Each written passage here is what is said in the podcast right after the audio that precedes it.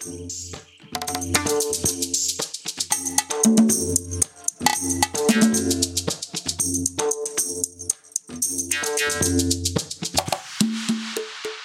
бежишь? Разговоры о том, как найти свой смысл жизни даже в самые сложные времена. Всем привет! Меня зовут Иоланта, и это подкаст «Куда бежишь?», где мы вместе с вами ищем тот самый пресловутый life-work balance и пытаемся наконец отдохнуть. Как вы заметили, у нас был перерыв. Больше месяца. Мы давно себе такого не позволяли, но знаете, в какой-то момент было полное ощущение, что я уже не вывожу. На работе случились проблемы, как вы знаете, уже у меня свое СММ-агентство, и Новый год принес как изменения в налоговом кодексе э, Беларуси, что увеличило наши налоги с 5 до 16 процентов, так и ознаменовалось уходом некоторых клиентов и каким-то невероятно сложным поиском новых, потому что, блин, кто вообще ищет в январе или феврале новых клиентов, я думаю, тот знает, насколько это дохлое дело. Притом я знаю, как только придет весна, на нас сразу обрушится куча заявок. Такое уже было множество раз. Но надо дожить. И вот это очень-очень тяжело. И в таком состоянии, понятное дело, я не могла записывать для вас какие-то позитивные, классные э, рекомендации, как сделать свою жизнь счастливей, потому что я сама в январе не была счастлива. Я была погружена в какой-то хаос, тревог, катастрофизации своего будущего, и я не могу сказать, что я уже вышла из него, и на самом деле сейчас я живу только надеждой на весну, что маркетинг проснется, и мы опять начнем коммуницировать с большим количеством брендов, работать, и все будет окей. Мы с вами начали перед Новым годом очень классную тему про смысл жизни, и было бы офигенно ее продолжить. Как считаете? И сегодня мы с вами поговорим о том, как разные народы в разные времена с разной историей пытались найти свой смысл жизни, как-то его назвать. Я думаю, вы точно знаете супер популярные эти книжечки небольшие, типа Лагом, Сису, Хюге. Это стало модно, наверное, года три или четыре назад, потому что многие журналисты и исследователи стали погружаться в жизнь разных народов и пытаться понять, а что делает именно этот народ самым счастливым, как, например, датчане, которые постоянно лидируют или находятся в топе 3 самых счастливых людей, там, народов, стран этой планеты. И мне тоже интересно, и мне тоже хочется немножечко погрузиться. Но, знаете, не хочется просто делать разный обзор разных смыслов жизни, а хочется вычленить что-то полезное для нас с вами и попробовать в качестве эксперимента это тоже использовать. Но мы с вами, когда говорили в прошлый раз, мы говорили про цели, про смысл, как это все находится, зачем это нужно. Напоминаю, что люди, которые не чувствуют смысла жизни, когда просыпаются по утрам, обычно более тревожные, обычно менее счастливые, и за счет того, что они больше подвержены стрессу, потому что не всегда понимают, зачем и что происходит, они часто и более нездоровы. Так что в целом я бы сказала, что один из смыслов жизни — найти тот самый смысл жизни. И это важно, и этому важно уделять время в течение своего дня. Мы с вами в прошлый раз еще не поговорили про согласованность. Согласованность — это когнитивный компонент смысла жизни. Что я имею в виду? То есть эта самая согласованность — это не что-то, что мотивирует вас к чему-то, а создает какой-то осмысленный фон для вашей жизни. Есть такая формула в одном фильме «Жить значит понимать, что ты живешь». То есть, когда вы каждый день что-то делаете, или у вас что-то происходит, или ну, случается что-то неожиданное, вы видите в этом некую цепь событий, в которой есть какая-то скрытая логика. Возможно, вы называете это судьбой, и вы считаете, что то, что произошло, оно так произошло, потому что Вселенная так захотела. А как вообще понять, что в вашей жизни есть эта вот согласованность, этот некий осмысленный фон? А, например, психологи часто в своих анкетах э, записывают этот параметр как «я могу понять, что происходит в моей жизни». Или «когда я представляю свою жизнь в целом, я четко вижу взаимосвязь событий». То есть, когда мы живем и получаем какой-то опыт, очень классно выстроить это в какую-то структуру и систему, которая даст вам понимание, что ваша жизнь не в хаосе и что ваша жизнь имеет хоть какую-то упорядоченность. Обычно что советуют специалисты делать для того, чтобы вы, наконец, как бы взяли свою жизнь и структуру жизни под контроль? Это вести дневник, чтобы реально писать какой-то сюжет вашей жизни, ставить цели, а, какие-то выводы писать и анализировать, и это поможет вам в будущем, потому что вы уже накопите некий эмпирический опыт и сможете понимать, как поступать в той или иной ситуации. И поймите, что в вашей в сюжете, в вашей жизни всегда есть смысл. И, возможно, этот дневник поможет найти смысл жизни. Еще говорят, что для того, чтобы понимать вот этот вот самый смысл, необходимо изучить свое генеалогическое древо, то есть понять, от кого вы пошли, кем были ваши предки. Я никогда этим не интересовалась, но в последнее время мне часто говорят, что необходимо обрести связь с прошлым для того, чтобы понять, что делать в будущем. И, допустим, я не знаю своего отца, то есть меня вырастил мой папа, я его называю папой, но биологического отца я не знала. И а, вот эту психологическую группу, в которой я хожу, мы часто выходим на то, что фигура отца, его вот эти кровные связи, линии, гены и так далее, они все равно имеют хоть какое-то значение, и лучше понимать, какое именно, то есть что тебе досталось от него, какие даже болячки, то есть то,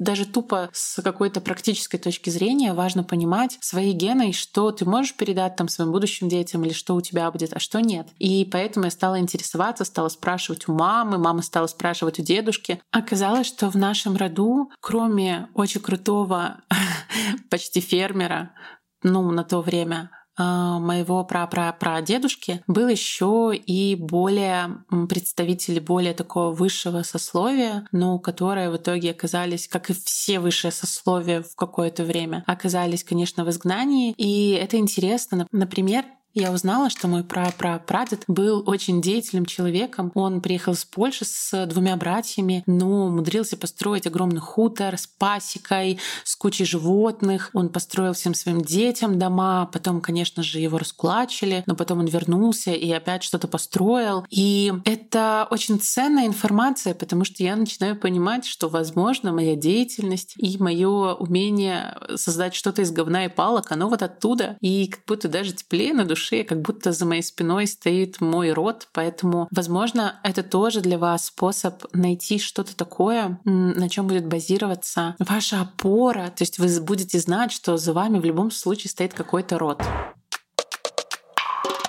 А если вы слышали коровку, то да, это она.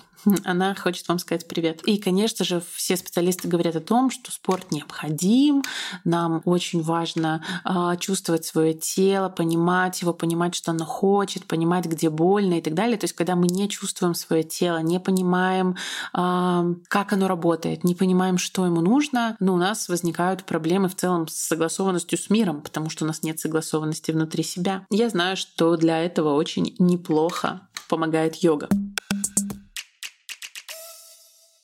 Теперь давайте посмотрим, что мы можем немножечко подтыбрить у других стран в их смыслах жизни, что может помочь нам и подойти. Например, есть уютная исландская непогода, которая называется глюговидур. Если вы точно знаете, как это называется, можете написать мне в директ Инстаграма, куда бежишь, потому что я точно не знаю исландский. Так вот, этот глюговидур буквально он означает оконную погоду, то есть умение получать удовольствие от непогоды. Это когда ты смотришь за окном, а там такая погода, что гораздо приятнее находиться по эту сторону стекла, чем по ту. И при этом это не какое-то раздражение, типа, блин, опять дождь, блин, в феврале опять это какашки под ногами, мерзко, грязно, невероятно. А наоборот, ты получаешь удовольствие от того, что, окей, ты сейчас не очень хочешь выходить на улицу, и ты на удаленке, допустим, имеешь на это полное право, но ты можешь можешь обустроить свою жизнь так, и свой домашний быт, что ты будешь пить горячие напитки, смотреть, как бушует ветер, стучит в окно дождь, а, будешь читать книги или как-то работать уютно в носочках и получить от этого кайф. С одной стороны, вам, возможно, тоже немножко надоело сидение дома. Я, если честно, столько, сколько этой зимой никогда в жизни не сидела дома. Я обычно ездила к маме, или мы гуляли, или еще что-то. Но сейчас и графики так припадают, и тревога, и все, и я реально целыми днями сижу дома. Это для меня новое ощущение. И очень легко просто грустить, э, забиться в какую-нибудь дыру, не знаю, на диван, лечь и ничего не делать. Я, если честно, так довольно долго играла в PlayStation. То есть мне было так страшно, я настолько потеряла какое-то понима- какое-то понимание того, что происходит, что я какой-то момент решила просто лежать, играть в PlayStation и ничего не делать. Типа, что я останавливаю свою жизнь, я делаю паузу, и раз я делаю паузу, значит, ничего плохого не может произойти. Да, это странная логика, но вот весь январь она у меня была такая. То есть, с одной стороны, я намного больше работала, а с другой стороны, в те моменты, когда я не работала, я занималась чем-то максимально не задействующего мой мозг. Но что мне нравится в этой уютной исландской непогоде Галюгавидур, это то, что у нас ведь тоже очень плохая погода часто. У нас мало солнца. В Беларуси 40 солнечных дней по версии там каких-нибудь гесметио. И это значит, что нам вполне знакомы эти проблемы. Но важно не просто смотреть в окно, а важно максимально уютно для себя это обустроить. Например, а, я нашла пример, что даже в Икее, зная а, про этот такой как бы нюанс жизни Исландии, они разработали целый набор оконных дизайнов, которые включают в себе всякие занавески, жалюзи, горшки с растениями, какие-то свечи и прочие элементы декоративного оформления именно для того, чтобы вы могли с максимальным кайфом сидеть. Поэтому, если вы просто смотрите в окно на плохую погоду, возможно, вы просто смотрите в окно на плохую погоду. А если у вас есть возможность это обстроить максимально кайфово, а, сидеть в кресле, а, не знаю, включить электрический камин или имитацию на экране камина с приятным потрескиванием, везде зажечь свечи, гладить кошку, и вы пьете что-то очень вкусное, тогда вот это тот самый глюковидур. И я думаю, что каждому из нас это под силу. Просто главное как бы иметь эту привычку. То есть, например, каждый день я буду смотреть в окно. Окей, я буду смотреть в окно полчаса. Или там сидеть рядом с окном, но я сделаю это максимально кайфово для себя. Или просто обеспечу себе дома такое уютное и приятное место, в котором мне будет кайфово посидеть, и я обязательно в свой ежедневник внесу полчаса или час, а то и три каждый выбирает сам, на то, что я буду именно там сидеть, именно в кайфе, я включу все огоньки, зажгу все свечи и буду кайфовать. Есть у нас еще лагом или умеренность по-шведски. В принципе, это понятие довольно универсальное скандинавское, но в целом сейчас вот везде пишут книги, что лагом это именно шведское. Это означает, что у тебя есть не слишком много и не слишком мало, ровно столько, сколько нужно. И это относится ко всем сферам жизни. К денежным, к семейным, к количеству друзей, к количеству каких-то, э, не знаю, финансовых плюшек. Главное не впадать в это гедонистическое колесо, когда тебе нужно все больше и больше и больше, а понять, сколько именно тебе нужно для того, чтобы получить какое-то удовольствие от жизни и всегда держать этот баланс и держать у себя в голове вот это количество. То есть это нечто противоположное вот это ритму жесткой жизни, который есть в Японии, который есть в Америке, который часто есть в России или Беларуси, когда нужно бежать, зарабатывать, нужно пахать, чтобы выжить, и тем самым человек похож на белку в колесе. Но лагом это, например, здоровое питание вместо чередования там зажоров новогодних и потом жестких диет. Нет, он предлагает всегда быть умеренным. Это, например, какая-то ежедневная короткая зарядка вместо того, чтобы 2-3 раза ходить в тренажерку, но упахиваться вообще до состояния нестояния. Это какой-то тихий отдых с семьей вместо, э, не знаю, трехдневных рейвов с друзьями.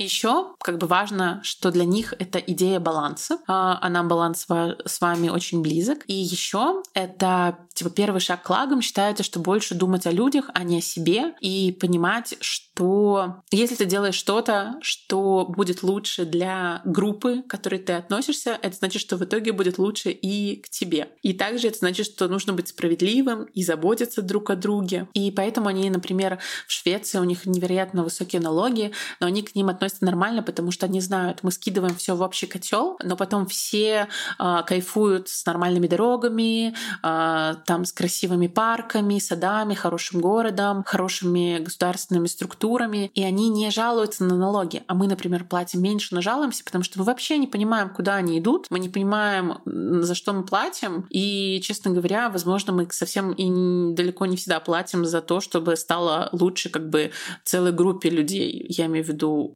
людей типа нас, а не тех, кто находится выше в какой-то властной иерархии. И важно понимать, что несмотря на то, что те, кто как бы приверженец лагома, они действительно довольствуются тем, что необходимо, но это не значит, что они постоянно экономят. Нет, они за то, чтобы был постоянный баланс между пользой и удовольствием. То есть не постоянно удовольствие, удовольствие, удовольствие, а удовольствие, польза, удовольствие, польза. То есть какое-то чередование. То есть нужно вести учет своих доходов и расходов, отказаться от ненужных покупок, а, сократить потребление воды и энергии и попробовать использовать вещи повторно. И, конечно же, это любовь к природе, бережное отношение к природным ресурсам. И, и это классно. Мне кажется, это вполне тоже может нам подойти, потому что, да, мы как бы себя вознаграждаем, и у меня есть целый выпуск про то, что не нужно на себе экономить. Но важно отличать экономию на себе и покупку сотой кофточки, которая сядет у тебя и приносит тебе кайф только в момент покупки. Потому что нужно понимать, будешь ли ты ее носить. И вот эта вот осознанность, осознанность эм, и понимание того, что тебе нужно, и как будто бы прислушивание к себе, выбирание своей личной умеренности и построение какого-то баланса, вот меня восхищает именно у этого народа. Есть еще такое сису, и оно нам тоже будет близкое. Сису — это финское искусство стойкости. Или что должно быть сделано, будет сделано несмотря ни на что. В широком каком-то переводе сису — это какая-то очень жесткая воля, очень жесткая сила воли, настойчивость, выносливость. И постоянное какое-то преодоление неприятностей, и если вы уже поставили какую-то цель, то вы будете стойко, долго и хорошо и правильно идти к ней. У них есть такое выражение, как «сильная воля поможет человеку пробиться и сквозь серый камень». Я думаю, это потому, что у них довольно такая суровая погода, суровая местность, но при этом они умудрились построить очень хорошее, счастливое государство с большой пользой для людей, несмотря на всю их историю. И это как раз отображается в их их смысле жизни. В чем это выражается у их народа? Оно у них закладывается прямо с детства, то есть сису уже с детства вкладывается в ребенка в Финляндии. Например, если ребенок, простой пример, разбил нос или просто упал или еще что-то, это не драматизируется, а это обыденность, это какое-то внешнее обстоятельство, которое ты должен преодолеть, и ты должен так стойко научиться преодолевать и дальнейшие трудности. И получается, что они верят в то, что они справятся. То есть все, что бы ни происходило, сила — это всего лишь внешние обстоятельства. Но самое главное — это твоя сила и опора внутри. То есть это вот ощущение того, что я справлюсь, что бы ни происходило, это очень круто, мне кажется. Это тоже подходит нам, потому что, блин, я уверена, что меня слушают э, в большей части людей. Это Беларусь, Россия, Украина. Россия на первом месте. И, чуваки, нам пришлось тяжело, у нас была тяжелая история, и пока не видно просвета. И поэтому вот это вот э, выращивание, взращивание в себе внутренней опоры и ощущение того, что что бы ни произошло, я сильный, я справлюсь, мне кажется, это прикольно, это нам подходит. С другой стороны, они постоянно думают о том, что что чтобы добиться успеха, нужно приложить очень много усилий. А это не всегда так в современном мире, но я думаю, что для наших стран это тоже свойственно. То есть ты должен пахать как ломовая лошадь для того, чтобы заработать каких-то денег. И вот война и голод, которые были в Финляндии в конце 19 века, именно они наложили отпечаток на этот характер. И поэтому у них, получается, их смысл жизни постоянно заложен в том, что ты хочешь преодолеть трудности. То есть вся твоя жизнь — это трудности, и ты пытаешься их преодолеть. И даже пытаешься на- найти какое-то счастье в этом процессе. Мне кажется, это немножечко пессимистичный взгляд на мир, но с другой стороны, блин, а когда было легко?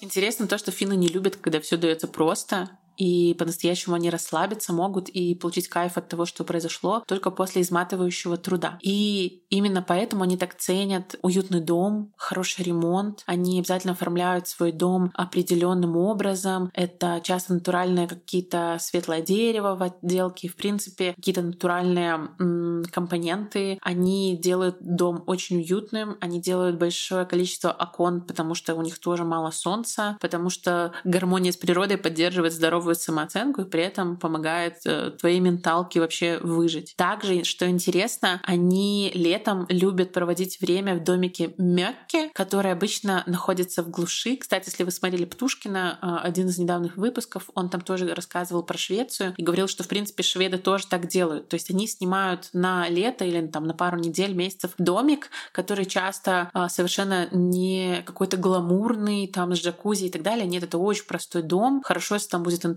но, скорее всего, и не будет, типа центрального отопления, водопровода и даже электричества. И при этом они уединяются с природой, плавают, ловят рыбу, собирают ягоды и грибы. То есть, по факту, они опять преодолевают трудности, и от этого они кайфуют, и кайфуют от того, что они опять наедине с собой и могут проявить свою внутреннюю сису. И еще интересно, что они постоянно принимают Э, точнее, ходят вместе в сауну, там они могут сблизиться со своими друзьями, и при этом как бы вот они охрененно напахались, и теперь можно наконец расслабиться, пропотеть, отдохнуть. Самое забавное, что я нашла, что в Бургер Кинге в Хельсинки есть такие как бы комнаты, где можно не только поесть, но и попариться. То есть прям не отходя от кассы. И похавал, и попарился. И, кстати, я помню, когда я там была, там у них даже есть колесо обозрения, на котором ты тоже можешь как бы в кабинку заходишь, а это банька, маленькая банька, и ты как бы э, поднимаешься и крутишься и смотришь на Финляндию, при этом паришься, на Хельсинки точнее. Вот. Мне кажется, это прикольно. Мне, как вы видите, судя по тому, что я больше всего про них говорила, они мне почему-то показались очень интересными, где-то суровыми, но где-то очень близкими для нас. И последнее, о чем я хотела сказать, это Arbeitsgled. Это счастье от работы по-датски. То есть есть хюги, это про уют в мелочах, счастье, гармонию и так далее. А Arbeitsgled — это счастье от работы. Когда вы не уходите на выходные с мыслями «Господи, как я задолбался, я больше не могу это пережить», а когда вы прям радуетесь что зато наступит понедельник, и вы сможете поработать. Или когда вы просыпаетесь э, утром и не ненавидите свой будильник, а думаете, блин, сейчас у меня будет куча классных решений, удовольствий и так далее. То есть вы постоянно думаете о том, что вас ждет 5 дней интересной работы, которой вы гордитесь. Но для этого логично, что нужно работать на той работе, которой вы гордитесь. Вы радуетесь и предвкушаете встречу с коллегами и начальством, потому что это классные чуваки, они эксперты, они тебе помогут, вы хорошо и в приятно можете вместе поработать. Вы думаете о клиентах не как о «Боже, как они меня достали, я просто вас ненавижу», а вы думаете о них как о каких-то партнерах. Вы хотите решить их проблемы. То есть в чем я могу вам помочь? Я думаю, им бы это подошло. И вы знаете, что после работы вы не будете выжаты в какашку, а будете полны сил, чтобы еще и кайфануть и отдохнуть. Не знаю, бывает ли это на самом деле, но вот их философия говорит о том,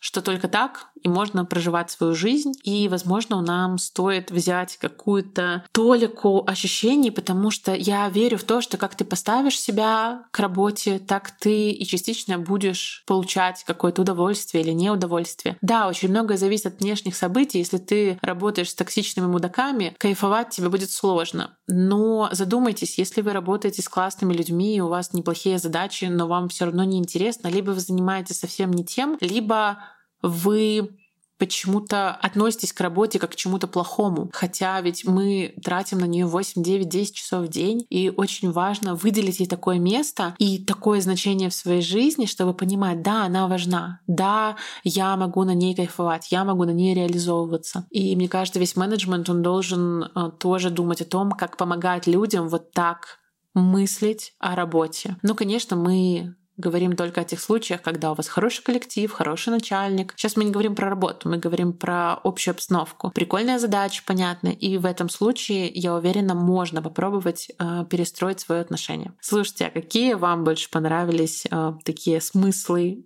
э, с жизни, у какого народа, кто вам показался более близким. Возможно, мы разберем этот народ. Вот если вы мне напишите в директ Инстаграма, куда бежишь, например, или в, телег... в Телеграме в Кудабот, если вы мне напишите, кого разобрать побольше и, возможно, найти какого-то представителя, я постараюсь это сделать. Кстати, хотела такую, знаете, минутку рекламы сделать, минутку рекламы себя самой. А, если вы живете в Беларуси, или если вы работаете в какой-то компании, которая живет на Беларусь, и вам нужны классные СММщики и подрядчики, я прям рекомендую обращаться к нам. Я знаю, что мы делаем, я знаю, как мы делаем, и знаем, что Jam SMM — это не про конвейер, а про очень качественный подход к работе и про то, что вот мы как раз одна из наших как бы позиций, чем мы можем вам помочь. Для нас это важно, и для нас важно любить тот проект, которым мы занимаемся. И еще я всегда, если мы ведем этого клиента, я стараюсь чем-то либо заходить в эти магазины, либо покупать эти продукты. Для меня важно это. Поэтому, если вы знаете, что кто-то в Беларуси ищет себе SMM, агентство, подрядчиков и так далее, посоветуйте обратиться к Jam SMM, потому что мы вообще норм, чуваки. Так что вот такая была минутка рекламы на канале Снов. И спасибо, что меня послушали. Надеюсь, вы рада, что мы вернулись, потому что я невероятно рада, я очень по вам соскучилась. И всем баланс, котятки. И пока-пока. Услышимся уже очень-очень скоро.